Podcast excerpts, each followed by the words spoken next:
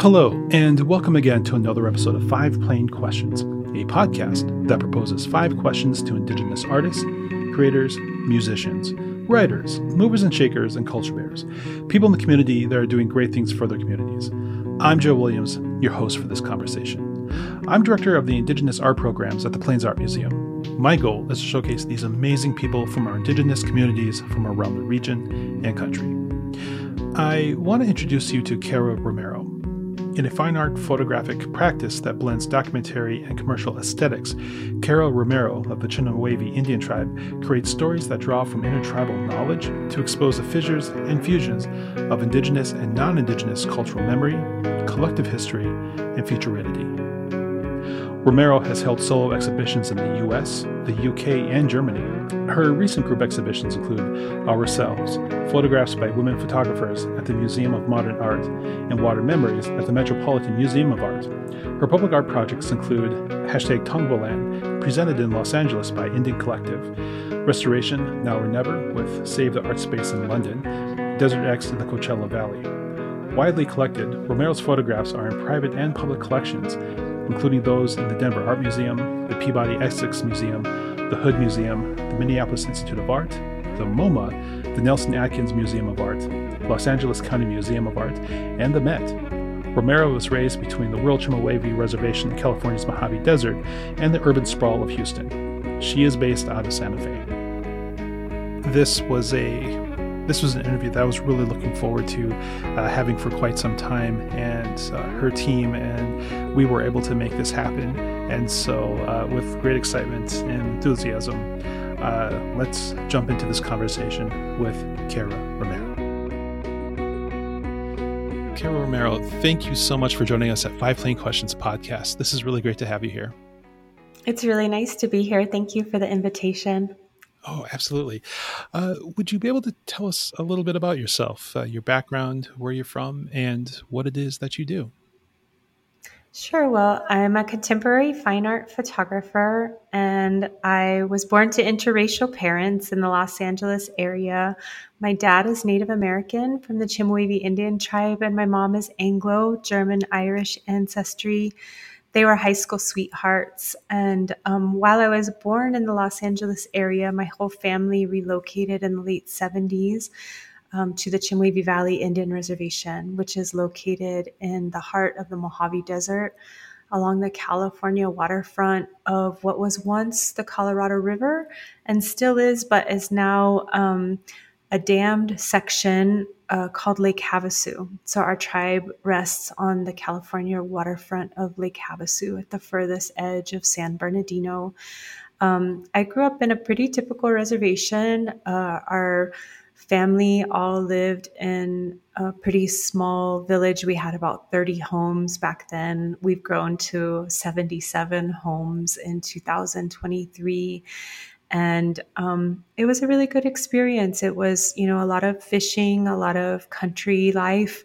Um, we had a lot of really beautiful, pristine landscape. And so, you know, all of the kids played together and we got to know each other's families in that intergenerational way. My parents split in the eighties. And so really for the rest of my formative years, uh, I went back and forth between my non-native side and public school in Houston, Texas, which was all of the culture shock that you might imagine, and my dad's side of the family on the reservation in Chemehuevi Valley for summers and, you know, all of the different school holidays. And I just had this, you know, I don't think it's too uncommon to have this like biracial, bicultural experience, um, urban, rural. And so I became uh, pretty worldly at a young age for, uh, I think, most importantly, how natives are perceived off reservation. And that was something that I knew from a really early age. I wanted to Um, fix the narrative of what I considered uh, disingenuous to our lived experience, what I saw in media and academia. And so, you know, as fate would have it, I went to school for First Native Studies and cultural anthropology. thinking that I would be a professor of Native Studies or maybe write the textbooks that um, I didn't see growing up. And along the way, I fell in love with the medium of photography and felt like maybe this was going to be the voice of how to tell modern and contemporary stories. And I'm still living that life. Hmm. Along the way on that journey, um, what what were some of the the um, incidents that really drew you into photography?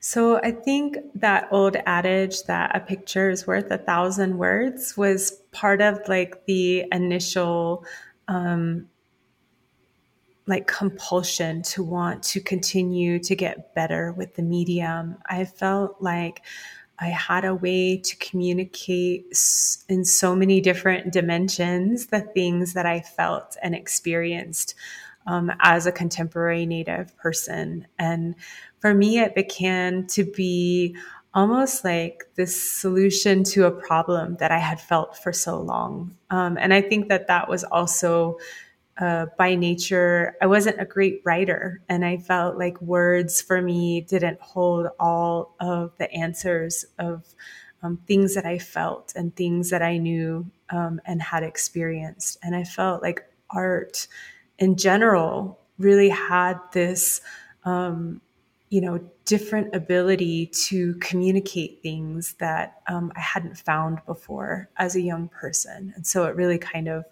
you know, cracked the universe wide open for me. I think that some of the things that I loved about photography also really were obstacles for me as a young Native person. Um, I think that photography has historically and even presently been problematic in our communities. Um, it's been weaponized. It's a tool of exploitation.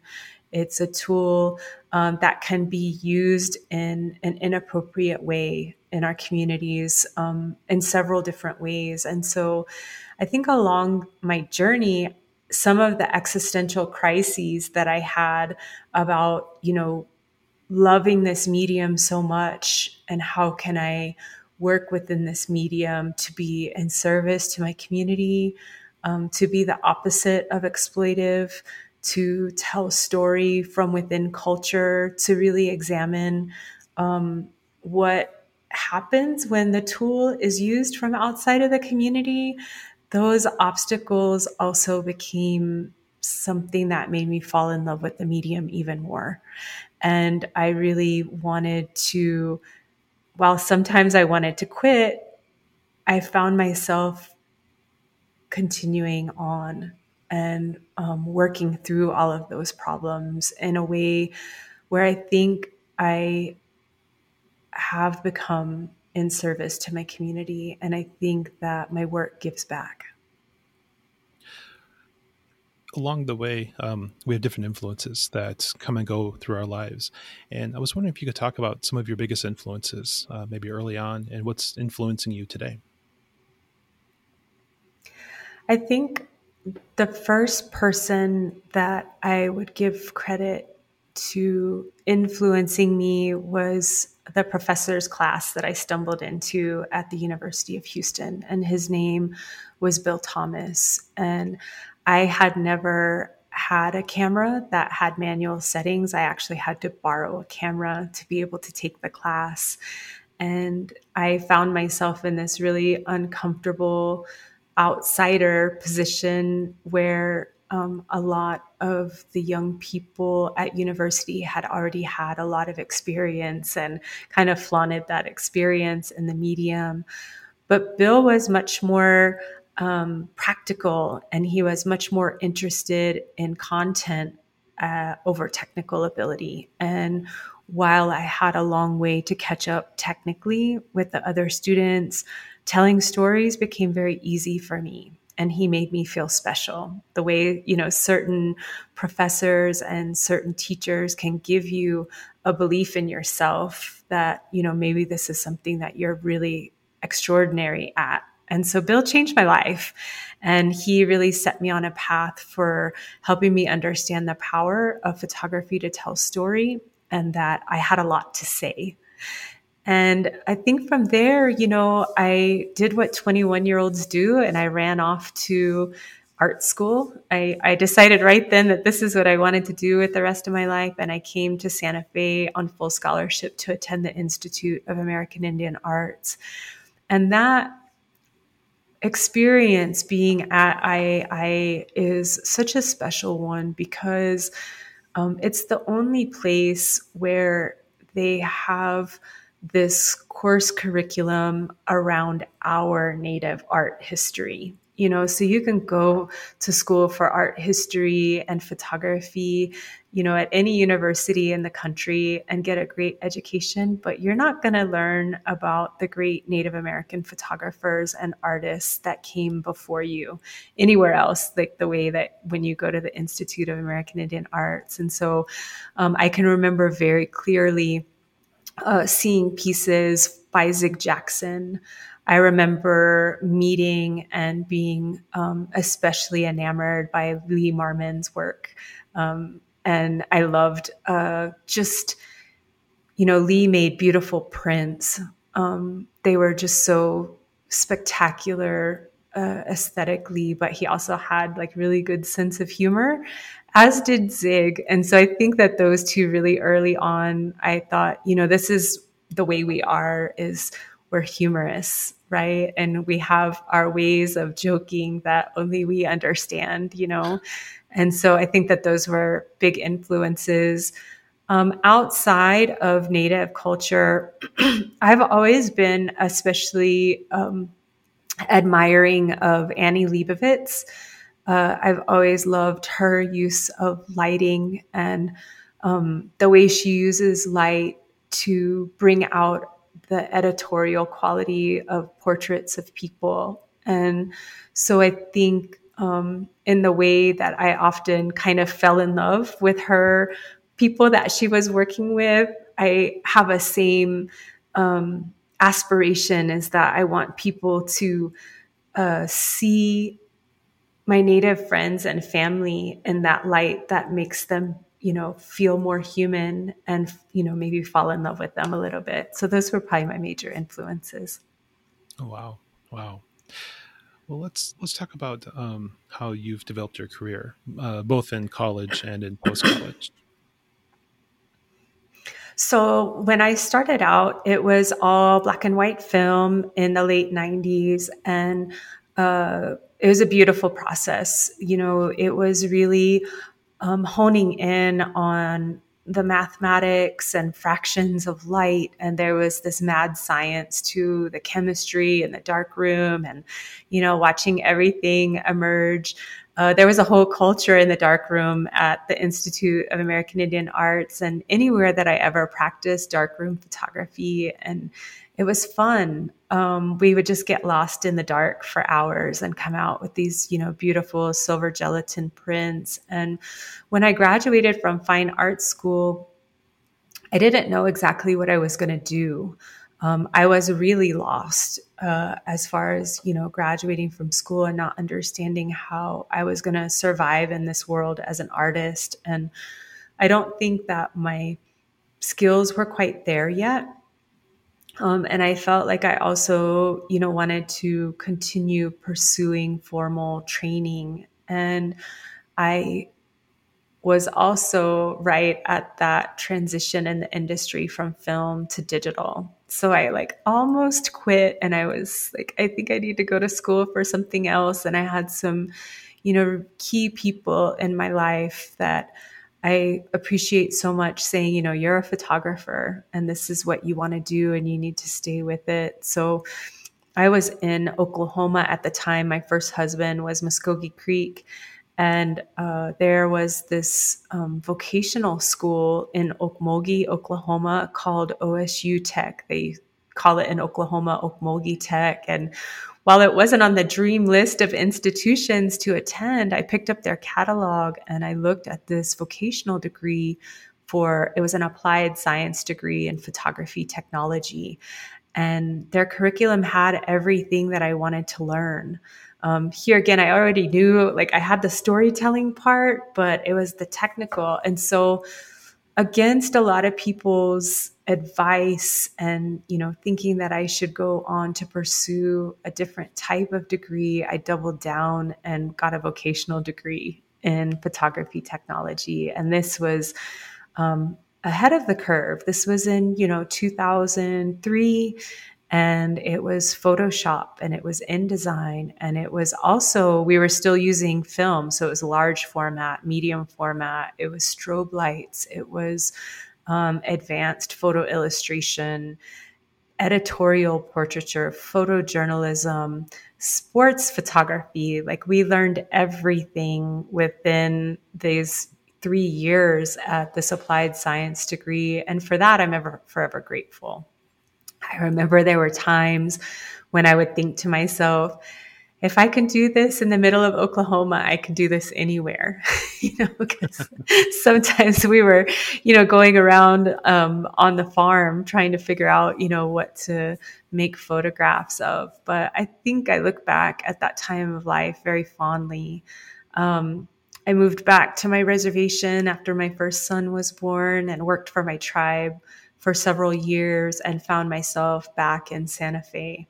Um, at that time, really committed to doing the N D N Market, both here in Santa Fe and in Phoenix. And this was a pivotal moment for me because I had committed to doing N D N Market, no matter if I fell on my face or did well or didn't do well. It was uh, something more I considered a labor of love and wanting to be a part of an artist community um, that I thought was the greatest in the world. You know, I feel like N D N Market is almost like ceremony. Like, you know, we go to, I, I know I'm not from powwow culture, but we go to powwows and we don't go there to make our money back. You know, that's how I think of Indian Market and the Heard Indian Market, that there's a ceremonial aspect to it, that we all, you know, bring our best artwork to one place and get to see each other one time a year. What that did for me was it um, allowed me to create pieces that I was really proud of within my own community two times a year. And so I found myself creating a couple of pieces twice a year. And before I knew it, after two thousand eleven, three or four years later, not only did I have this crazy, wonderful portfolio, um, but it was also made for my own community. And they were large fine art prints. Um, The Smithsonian picked up my first set in two thousand fifteen. And I really feel like from that moment on, it just continued to take me further than I ever imagined, you know, where I'm in so many museum institutions. Um, I guess, you know, even internationally now, but uh, I don't know, it just took me further than I ever imagined. Oh, wow. Yeah. So as this is progressing, um, as you're moving through your career, uh, opportunities present themselves. And uh, whether we're at the beginning of our careers or uh, mid-career, um, as we are now, opportunities come in different types of ways. And I was wondering if you could speak to that, um, how uh, how they present themselves to you. So that's a great question. I feel like I have never said no to anything. And I think that that's really important.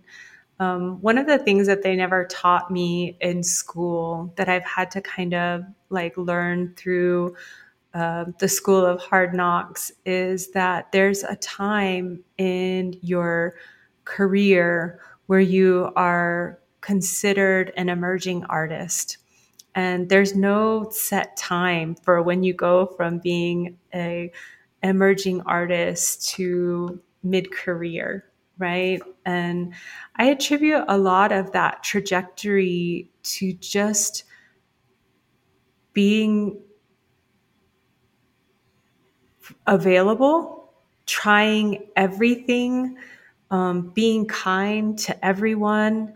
And sometimes that meant that I had to do the hardest thing, which became one of the greatest things, which was invest in myself and invest in the artwork. And I think at the very beginning, um, you know, it takes a long time to start seeing a return financially on artwork. And I think we equate that with not being successful. But I think now it's just like part of, it's part of what we do as artists, is that we have to create work that's, you know, available for exhibition in museums. And we have to, you know, establish trusting relationships with galleries. And we have to, most importantly, continue making good artwork.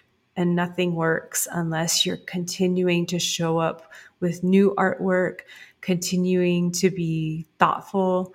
Um, and for me, I don't worry too much about creating artwork for a specific commission or, you know, where it's going to go. I work much more intuitively. And I think everybody's got kind of their own rhythm and relationship with their creative process. But I really look back on the work and I categorize it later. And I feel like that question of how opportunity arises is, for me, operating in this realm of faith. You know, like if you make the work, it's going to find its home.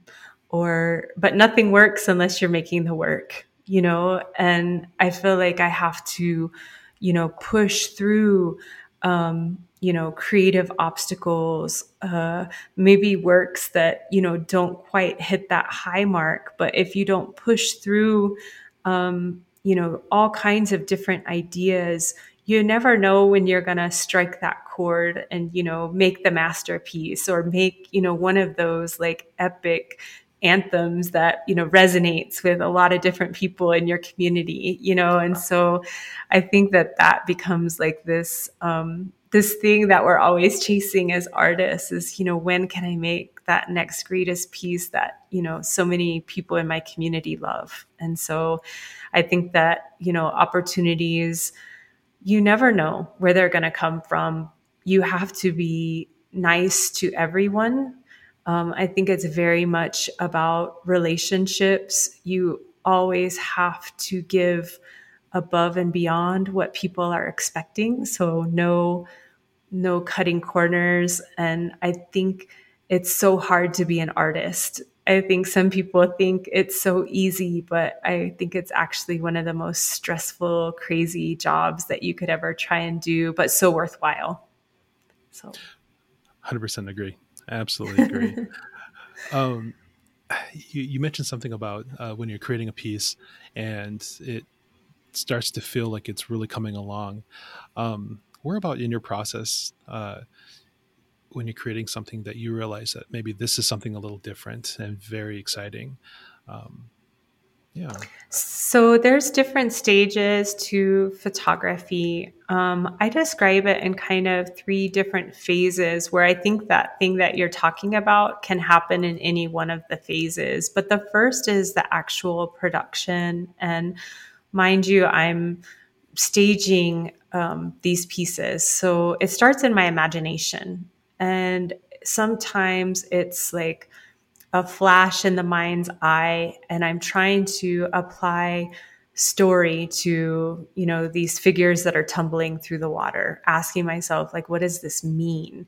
And sometimes you can know you're onto something when you have this like beautiful image in your mind and you can say, this is what that means, you know? And if you can layer more content into that, it allows for more interpretation and more people to bring their own experience to that particular, you know, imaginative image that's in your mind. So that's one point where I would think, you know, I'm on to something, right? I'm on to something where I can connect with people and we can tell a story of maybe like a common struggle. You know, you're from a really different tribe than me, but we have things in common. You know, and so those are moments that I get really excited.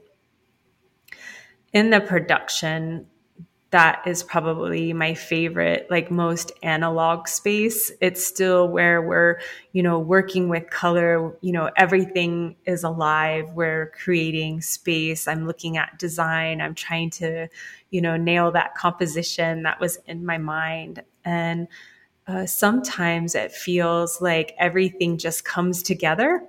And when everything starts to come together, I feel like the art wants to make itself. You know, and I think a lot of artists have where they're like, I'm just going to hold space, you know, and there's something really important about holding space for the art that wants to happen. And I feel like if you're in the mo- like most spiritually in tune and in this like creative, you know, other world, like it begins to kind of maybe like translate through you or something like that. It's really a profound experience. That would be Um, maybe a second phase. And then finally, you know, in photography, whether it was on negatives or it's on the computer screen, you're still looking through all of these contact sheets. And there's one that, you know, even if it's just like the size of a stamp, it just jumps off the screen, or it jumped off of your contact sheet when we were using film, and you can instantly see like, there's something special about this. I think in moving film, they say like, it used to be like one, one foot per a hundred feet. And I think it's, you know, probably one in a couple hundred images, you know, that's just like, this is worth pursuing, or, you know, this is the one where I want to take it into post-production. And post-production can be painterly. It can be its own creative universe. You know, if you start with a really good foundation of an art piece that you're working with, um, it's going to look great anyway you decide to actually present it, you know? And so you have really critical decisions to make. And sometimes I'll have three different mock-ups of how I'm going to, you know, treat a piece, and we'll have debates around the house and things like that about, you know, which one somebody likes more, but ultimately it's my decision, you know, whether it's going to be in color, is it going to be in black and white? And um, I think that's the final, like when you know you're onto something. And sometimes they end up better than I could have ever imagined. So. Oh, that's so exciting. That's so exciting. So what would you say to the eighteen to twenty-two year old that's listening to this conversation? To the eighteen to twenty-two year old, if uh, they're native, I would say don't give up. I would say that if you're wanting to tell, you know, your own story in your community, if you're wanting to be an artist, that we have a wealth of content yet to be told, and that we are the most appropriate, best storytellers of our own knowledge and people that are out there. Skills take a long time to catch up, and you have to like hone in on your craft. And so a lot of times when I work with students, I show them like really bad work from the very beginning, you know, because you can see the progression, right? And I think young people now are living in this world of, you know, everything's perfect in the things that we share in social media, and that's impossible to live up to perfection. Um, I still have failures. I still get rejected from grants. I still, you know, don't make every show. I still have productions where things didn't turn out the way that I hoped that they would. But most of the artists that I know that are doing this for a life are far more interested in the spiritual process of making. Um, and everything else will work itself out. I think that not enough eighteen to twenty-two year olds are told that art is a fine pursuit, that it's a really worthwhile pursuit in this life, and it can take you further than you ever imagined. That's that's a great point. So what do you have going on right now? What's what's coming up for you?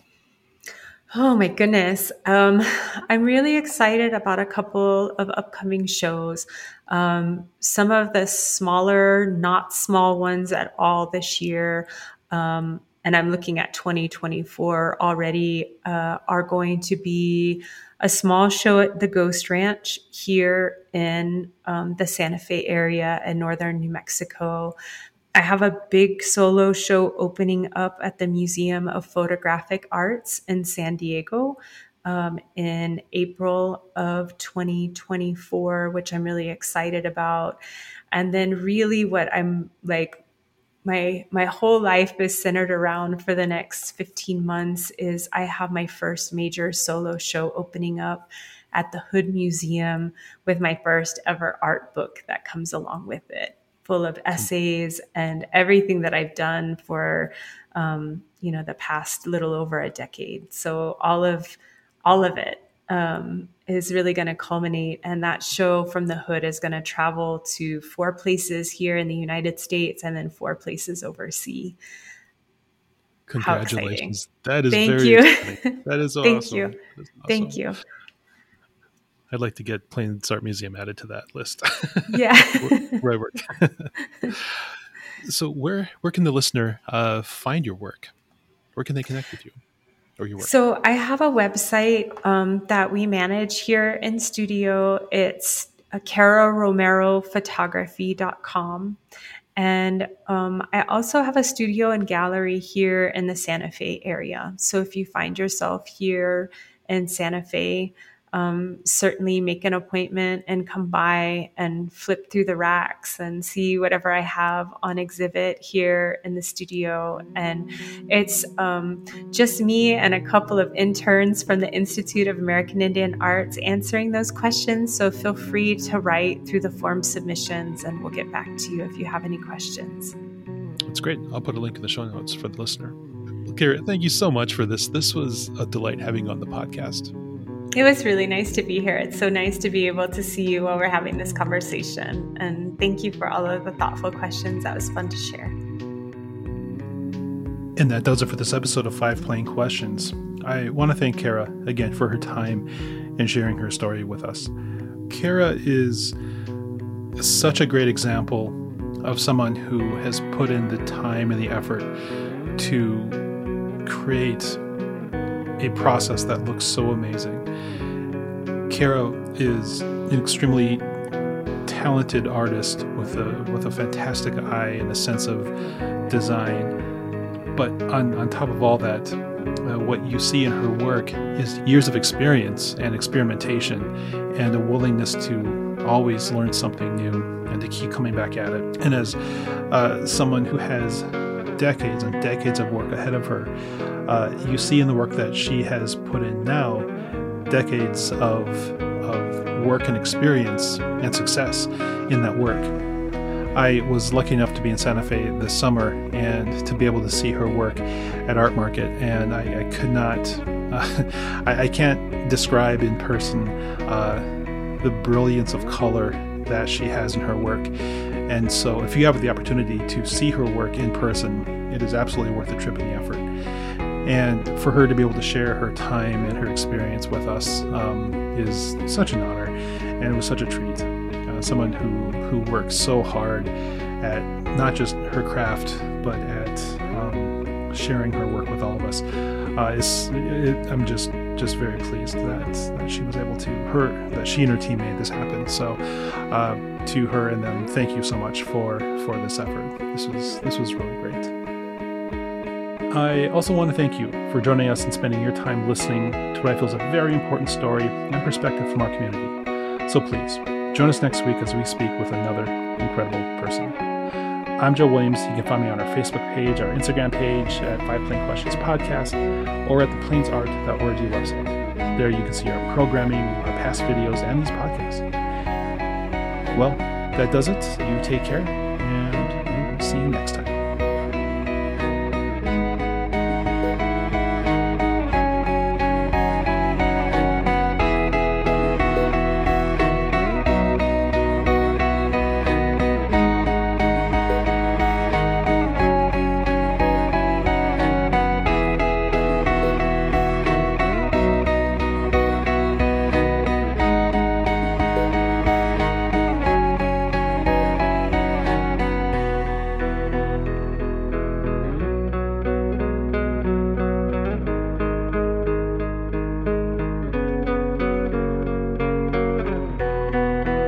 This has been an eleven Warrior Arts production.